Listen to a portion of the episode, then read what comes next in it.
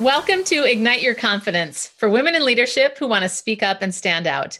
I'm your host, Karen Laos. Here you'll get all of the tips and tools that you need to stand out with unshakable confidence. Let's jump into today's episode. So, this episode is really fun because I feel like Sue and I go way back now, way back over the last year, oh, through our clubhouse journey and without further ado, Sue, please tell us about you and anything else that you'd like to share before we jump in. Oh, Karen, I love that. We go way back that whole year. but what but what a year it's been. Uh, oh, it's been such a joy to, to meet you. It really has. Uh, a little bit about me. Okay, so I am a I like to describe myself as an inside out leadership coach. And I work with women who are on a mission to make the world better in some way. And what I've noticed in the time that I've been running my coaching practice is that it's really easy for women to think that to make something better, they have to do more.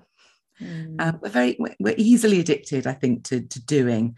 Um, and I describe myself as the inside out leadership coach because, in my experience, it's not often that we need to do more, but simply that we need to be more.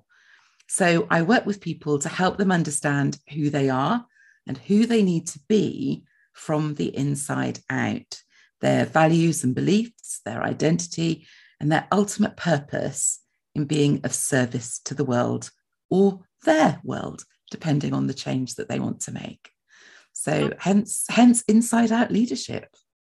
It's so beautiful. Well, and I love how you also embody what you preach for lack of a better word you embody what you you live out what you are doing in service to others. And i'm very struck by something that we talked about just before hitting record around your confidence journey. Would mm. you share more about that? Yeah i've written a book since you sent me the question. Um, I, I was really surprised karen when um when i opened your email my initial reaction was Karen wants me to talk about my confidence journey. I don't know if I have one. um, and I, it didn't feel like I had one. And so, in true Sue style, I sat down in front of the laptop and tried to think what I would write or, or say. Um, and testing out whether or not I have a confidence journey made me realize that um, that at some point in my young childhood, there was a point at which I stopped feeling confident. Hmm. And um, which I guess means that as a teeny tiny tot, it never occurred to me not to be yes. not to be confident, which I, I, guess is is often common sense, but it's not something we perhaps naturally explore. Um, and I think what I realized was, whilst I may not have understood what it was to be confident as a child, I reached a point where I learned that being confident didn't equal being popular. I've used lots of negatives in there, so I'm hoping. Say that one more time. Yeah, say that one more time because that's so. Cool. I I reached a point where I realised that being confident didn't equal being popular, and that as a child I may have have, have confused or conflated uh, popularity with confidence. Um, I'm not sure that I realized, as I say, that I was confident before that moment. But losing confidence is, is the more significant memory that I was able to tap into when I was thinking about where did my confidence journey start? It hmm. started mm. with suddenly becoming unconfident. And um, my relationship with confidence as a child was as a performer.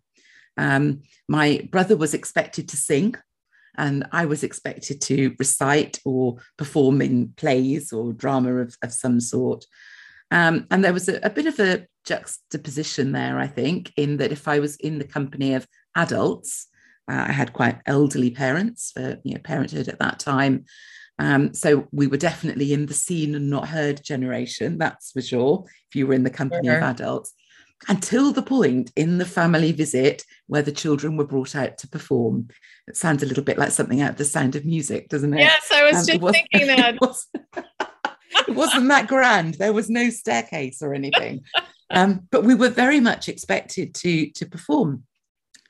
And then as I grew older, I realized that that confidence wasn't something that made me popular with other children.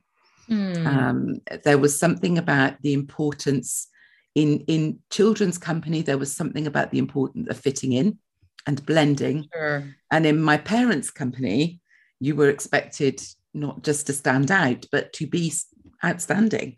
Um, I was regularly submitted to competitions and uh, all sorts of, you know, performance opportunities.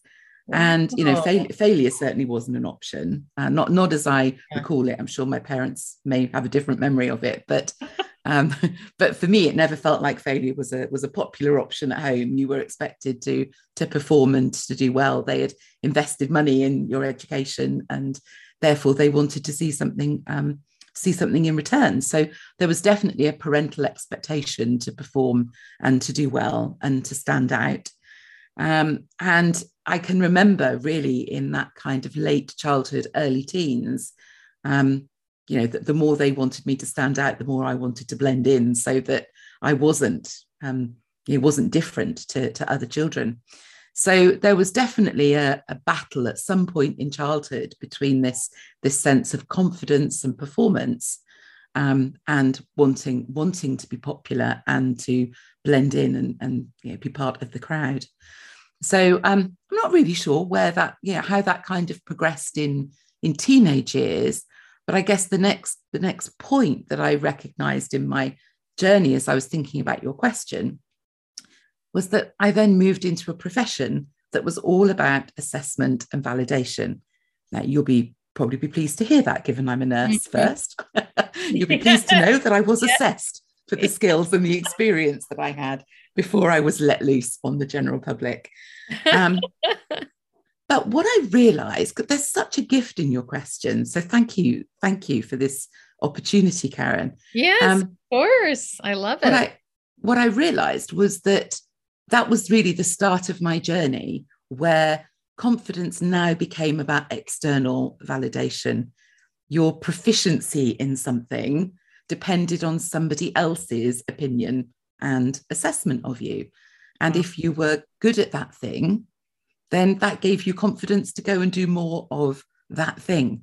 Mm-hmm. So, somewhere in those like late teens, early 20s, in my first career, confidence became something different and it became about other, it still became about other people, but this time it was about proficiency.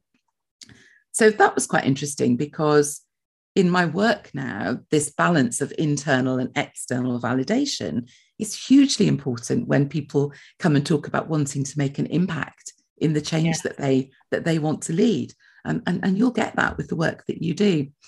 So I then rolled forward a few more years, if that's okay, in my in my story. Of course. I thought about the leadership roles that I that I'd taken. And I decided perhaps there I confused bravery with confidence. Uh, so this may or may not be unusual, I don't know. I would look for roles that really interested me. And often they were roles that were a big step up, or they were perhaps things that were different to things that not only I had done before, but that other people had done before. Uh, and I had, a, I, I guess, an unshakable belief that if I took on something that was big and complex and difficult, nobody would let me screw up because it wasn't in anybody's best interests for me to do so. Oh. So I went through my 30s in roles in this with this sense of I might get my ass kicked a few times, but but that's the worst that can happen because everybody oh. needs this project to succeed. Therefore, I will learn, I will grow, um, I will achieve it with the support of those around me. Sometimes that was a little naive, I've got to be honest. But it never really occurred to me, looking back, that I wouldn't succeed. Never, never occurred to me because it was in nobody's best interests for me to screw up. That's, That's amazing. Really looking back, isn't it? It's a and fascinating I, way to see things. I've been told that many times, Karen. I often have a very strange way of seeing things. um, but that is one of the oddest, I think. That's why I said to you earlier, I'm so grateful for the, the gift you gave me wow. in this question because I've never sat and thought about it this way. So, and I wonder, sometimes I wonder why I don't really get imposter syndrome, literally. and, and I think that's why.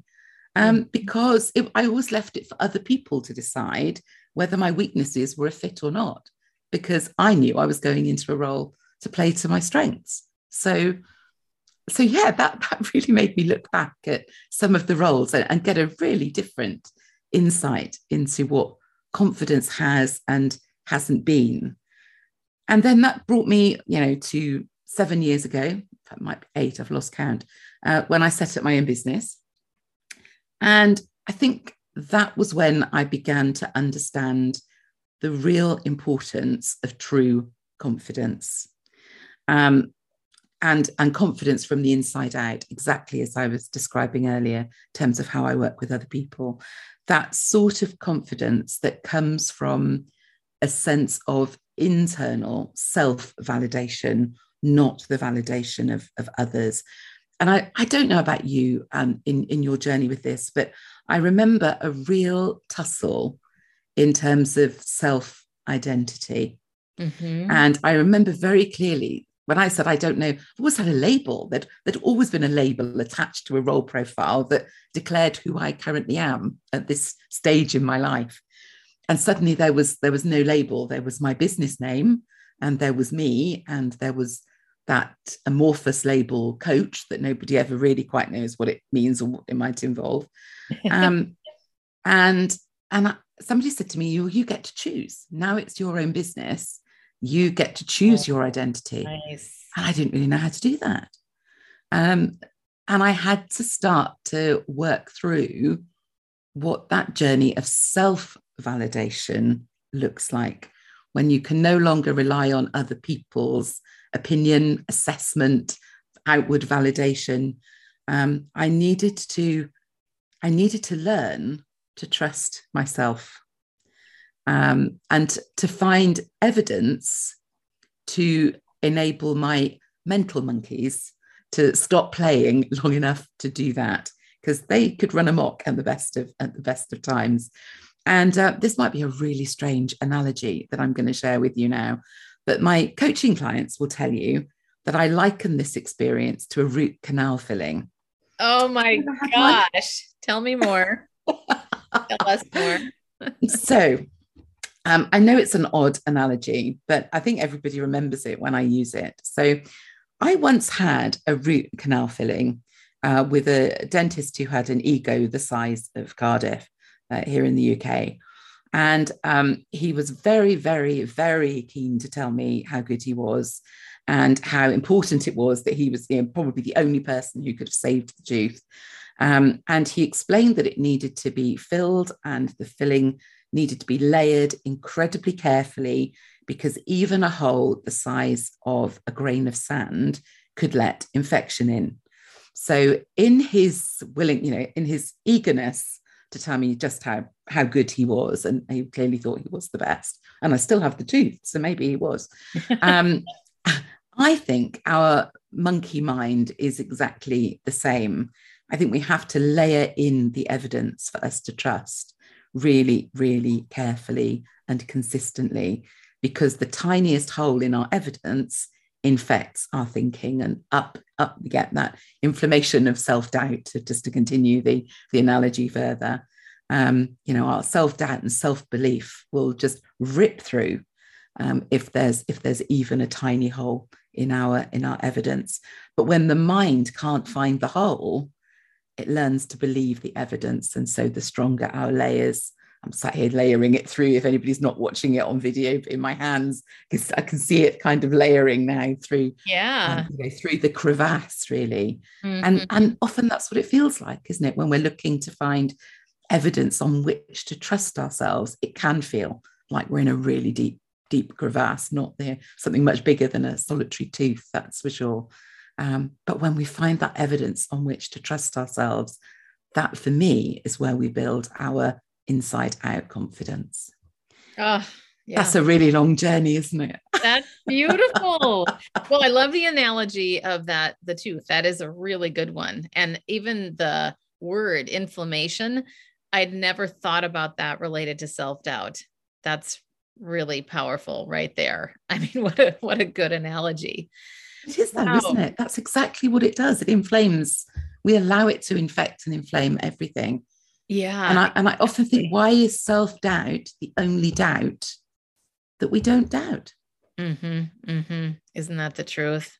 There's there's the irony, isn't it? Yeah, it's the only doubt so that we don't. Yeah. Yep. I, I find that incredible. It is amazing. We're so willing to believe it. Yes. Yes. We're so willing.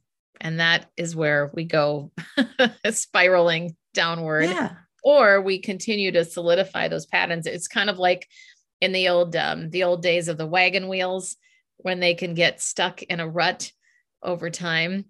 And yeah. it's hard to actually physically, well, not that I was there. I sound like I was there, but when they're so physically ground in, it's hard to lift them up and get out, get on a new path. And yeah, we get into that rut, don't we? Right, and it's incredibly exactly. hard.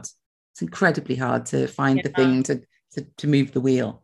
Right. And um, so so that for me is as, it's I don't know. I always think of that dentist, and he was a strange chap, um, clearly very good at his job. And and as I say, I certainly was left in no doubt of that. But um, but it always really works for me in terms of thinking about that. It has to be layered so carefully. Mm-hmm. And I mm-hmm. think when we look for evidence of things that we do well, we start to build that space where nothing can get in. And then our mind goes there first. And that's where we, that's where I think we we we fall in line really with the belief um, in the way that we express ourselves because the mind doesn't start going in 65 different directions. It says, oh, Sue Revel, she wanted, she needs to go here now. Um, yeah. Because she's she's done the work. She's she's done the work. And that's that's really powerful. When just to land on what you just said, what's one of the things that you've done if you could give us a specific example, especially for other people that are out there maybe feeling some doubt or trying to figure out, well, what do I actually do? When you say she's done the work, what's one step that someone could take to do the work? I would say make a list of the things that you have done. So, whatever that area is that you are feeling less than confident in, um, where, where is the evidence to the to the contrary? Get out get out your pen and a piece of paper because yes. actually that's much more useful than typing very often yes. and actually journal I, I, would i would tell a, a, client typically to try and write at least a page of a list okay. of a list of things mm-hmm. so it's not you're not you're not looking for three things you know you really want 30 um, okay allow, allow your mind to allow, allow allow yourself to stretch your mind to sit with it to to to be thinking about that as you drive to the store or as you're taking the you you drop the kids off and you're coming back you know or uh, I, I, don't know uh, for me the be- the best place I would I guess I would say take yourself to the best place to go and do some big thinking because that's always really useful. If you've got that luxury and there's somewhere that enables you to, to think bigger then go and make the longest list that you can because this is years of evidence that, that you want to build yeah. that actually each time those mental monkeys would would try and distract you that you can go actually just and there's this one and there's this one and there's this one and they might be really small um, you know if, if you're really struggling to start that list then i would say find the smallest thing that you did that made the biggest impact because leverage is so powerful mm-hmm. um, in persuading our in persuading our monkey mind yeah. Um, of, of, of, you know, of, of, that evidence that we need to build on. So f- find the one small thing. You know what it's like once you've got one thing on a list, other things will just pop into your mind. And it's about allowing them to do so. I yeah. know other people, for instance, who would also, another way of doing this um, might be to actually ask yourself that question before you go to bed and trust your unconscious mind to deliver that overnight. Oh, and pick beautiful. up your pen the next morning. That's pick up your pen the next morning and see what see what has come to mind overnight. But don't curse me if they arrive at 4 a.m. Because that's sometimes what happens, isn't it? You wake up with your list. And be grateful. Be grateful for that 4 a.m. call. I love it. Don't you find that though? Yes. Yes, I do. Believe me, lots of times when I'm waking up, like, oh, I have this idea. And then it's a matter of getting out of bed enough to actually write it down. That's, that's the other challenge. Well, Sue, tell us, give us an example for you about you. what are one or two things that you wrote down on that list when you did it the first time? Or maybe when you've so, done it recently? Do you know what? One of mine would be quite recent um, because yeah. one of the things I have struggled with recently in terms of confidence uh, is dealing with menopause. Mm. And so that's that's really current for me right now. Um, and, and I'm lucky compared to many women that I do not have massive symptoms. But I have one system, one symptom that has a massive impact, and that's what I've lovingly named menofog. Um, the the whole brain fog um, that accompanies menopause is is like nothing I've ever experienced. Oh. And um, and I struggle for words, I struggle for memories, and I think that I think that obviously going through uh, COVID season, as one of our mutual friends calls it, um, has done nothing to help that because with everything taking place on screen for a year, we haven't had the opportunity to plant memories in time or space or color or experience in the same way that would help us to, to recall experiences. So um, I've had to go back a little bit deeper to find the evidence of where I have been really sharp in my thinking. And one example of that was uh, one of those projects that I undertook uh, when I thought, thought no, nobody will let me screw up here.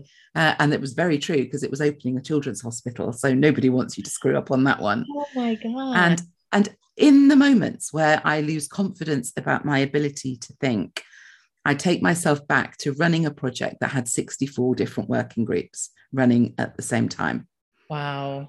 And reassure myself that somewhere deep inside is the person that managed that project with that level of complexity. And sometimes that's about here's my here's my evidence for self-belief and for and for believing you know for remembering that I could do it and that that person is still in there but also for trusting myself that those skills even though I can't execute them in the same way right now those skills are still part of who I am. And, and I think that's where the definition of confidence does shift for me because very often we apply a definition of confidence that's about what we do. Um, and I rather like, um, I don't know whether you know this book, Karen, I love it. It's Barbara, Barbara Angelis's oh, little I pink think. book about confidence. Oh. Everybody always my clients always know that I've gone for the little pink book if I want to share something with them. what is um, the name and the author again? Uh, Barbara De Angelis, and the book is called Confidence: Your Ultimate Guide to Finding It and Living It. Wow! You know me; I've always got a book recommendation somewhere. Yes, that's a beautiful title. And she and she would agree with the conversation that you know you and I have previously had about confidence is is based on who we are the moment that we mm-hmm. the moment that we place our confidence in what we do um, or something that we're skilled at we actually lose confidence because um, it our confidence needs to be founded in our trust in ourselves and not the outcomes or the products of what we do otherwise the moment something goes wrong with one thing or we fail to achieve the outcome that we wanted in one area, um, we actually we I guess we fall victim really to uh, to to to the sense of the moment rather than relying on the trust, the evidence that we can build in ourselves. She has a, a lovely quote. Says, "When you base your confidence on who you are instead of what you accomplish, you have created something that no one or no circumstance can ever take away from you." And that's where I think that inside out confidence is really, really important. So that in those moments where maybe you're doing something that you do feel less confident with, that you feel really brave for even tackling, it's it that's simply about the thing that you're doing. It's about your behavior. It's not about who you are. Um, and that's really important, I think, to building our confidence and trusting who we are from the inside out. Wow. That's that's really that's oh it's just so rich because like you and well i don't want to speak for you. Let me just say like many people in the world and certainly the way that i grew up is that it was all about my value was placed in what i could produce. Yeah. And, it, it's it's amazing to me the more that I continue to live in the world, the more I get older, and the more I meet more people, how common this is for many of us as human beings. And so, even to what I just said there, unintentionally, we are human beings, not human doings. Doings, yeah, yeah. And so, what could you tell us as far as a tip to help us be rather than do? Well, I think you've you've just named a beautiful one, really, you know, placing that focus on being a human being and not not a human doing. Um, think, thinking about who you are, who you want to be, how you want to be seen and remembered can often be a really helpful um, positioner in that. I think mm-hmm. uh, it really can help us to lift our to lift our focus to what we want what we want others to see in us. Mm-hmm. And uh, Maya Angelou, that beautiful, famous quote about, you know, people will remember, uh, I'm going to get the quote the wrong way now, aren't they? Uh, oh, people um, remember, they won't remember what you did. They'll remember how you made them feel. I yes. think it's the equivalent of that. It's the, it's the experience that people have of you that yes. takes us to that important place that enables us to think about who we are being in the world rather than just what we are doing. What we do has a place, mm-hmm. but it needs to fall out of who we are being and not the other way around. Yes, absolutely. Well, shifting for a moment, what is the best advice you've ever received? Oh, my word. Karen, didn't know you were going to ask that one. Um,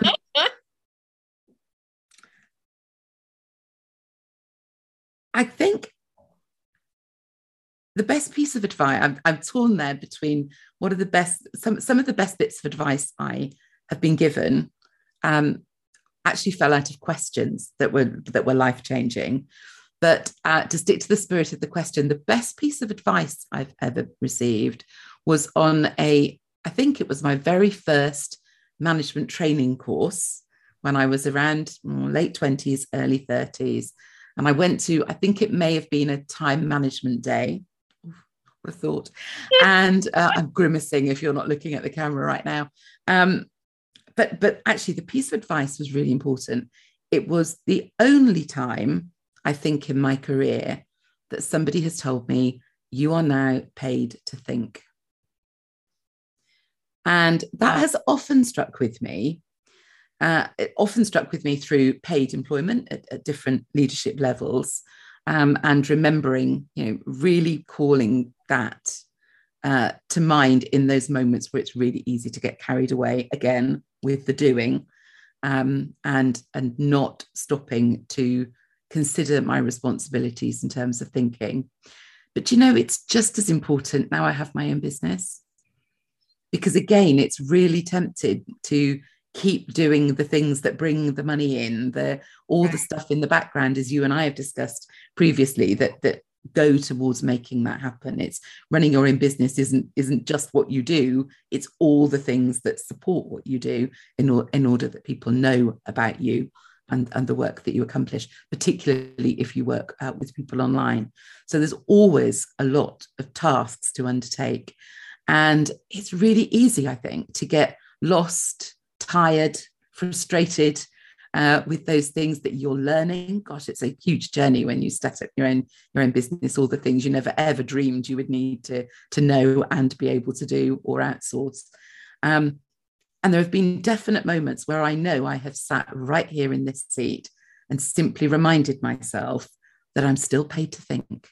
Mm. Uh, and that thinking and planning is as important as executing and doing.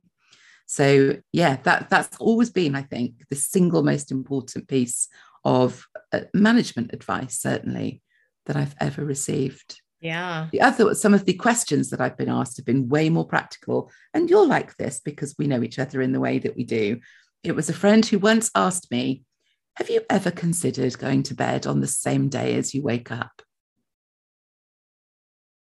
I have to think about that. I had to think about it too. Going to bed on the same day. Same day as you woke up. Okay. And for those of us who go to bed after midnight on a regular yes, basis, you're right. Um, it was the most beautifully worded piece of advice, you know. At a very, very practical level. So if you're out there and you're a night owl like Karen and I, um, yes, maybe, maybe, that's a maybe that's one to remember too. It's definitely a very interesting question to ask someone.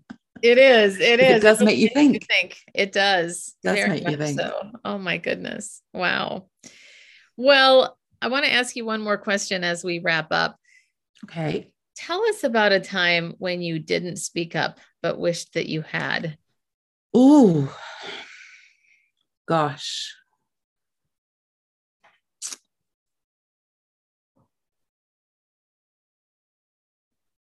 Do you know, there've been a few, Karen. Um, and I guess, ironically, the um, the most recent would be the four years where I didn't launch my podcast. Oh, wow. Which is a slightly wow. different interpretation, I appreciate, yes. on your question. Say more about that. Well, what I'm thinking as I as I think through my answer to that and why why it feels important to share is that often I listen to people who struggle to find their own voice. And I knew I had a voice. Everybody told me I had a voice most people told me I had the voice for podcasting. Um, and I still didn't do it. And I procrastinated for four years. And now that I'm launching, uh, no, like uh, episode 25 is currently live, it makes me realize that was quite foolish. I feel that there were a number of wasted opportunities uh, to boost my build my business, to learn more about me, undoubtedly, because I'm definitely learning as much about myself as I learn about any guest through um, through going through that process. Um, it's made me shift my own focus more and more from again doing to being. Um, it's teaching me how much I have learnt about business because it's a bit like running a new business. Mm-hmm. Um, all the things that you put into place, as I'm sure you would agree, are no different to running your main co- uh, speaker coaching practice. So you're doing the same things and hopefully doing them better, quicker, uh, you know, than than the first time around. And there are there are just moments where I think, oh, I wonder where I'd be now. Um, in fact, I know somebody who started around the time as I was thinking, and I think I think when I'm well, I've got episode 25 live. She's on well over 250, so I can't even measure the oh difference. Oh my gosh! Um, and I, but I'm not going there. This isn't. Yeah. About, this isn't about comparison. Right. Um, but I but I do, and I think it's really important to say that. But I do think um, that if there was a point at which I wish I had spoken up in a different way, it will be uh, that I wish I'd launched the podcast. There's another part of me, of course, that knows that it's absolutely the perfect time. Yes. That the person who who runs my podcast or hosts my podcast now isn't the person I was four years ago, and that I it is a better show mm-hmm, because mm-hmm. Sue now runs it rather than Sue then. Yeah. So I'm very sane about it. But just for a moment there, you caught me with your question of there is, you know, there, there's a time that I could have spoken out and made a different decision. Um, but I will trust myself from the inside out that um, that it's live at the perfect time for the audience that need to hear it. That's beautiful. Well, that's a really good place to wrap up for all of us too. You ask great questions, Karen. Oh, thank you. You really do make people think. I love that. thank it's you. good to be made to think. Thank you. It's been You're a real welcome. gift.